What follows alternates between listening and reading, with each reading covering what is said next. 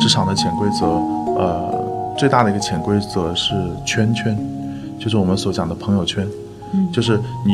我们在职场上面最最不最容易忽视的东西，就是这个潜规则。我们会认为，比如说有些很新兴人类，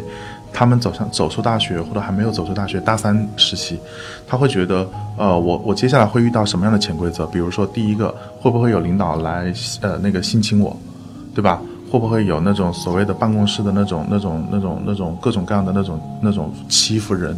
会不会有那种就是呃公司要压榨我，然后那些人人力资源的人让我去签一些不平等的条约？会不会有一些难做的事情让我做，好做的事情能够得到表功的事情让别人做？就是当大家都看到了各种各样的这种眼前的潜规则，但其实职场上的潜规则，我认为就一条，就是你的圈圈。就是当你在这样的一个公司，或者当你在这个公司里面跟这样一群人的时候，这一群人其实就是你的圈圈。如果当他们是属于呃，比如说我们打游戏的话，他们是属于一个第一 level 的一些朋友，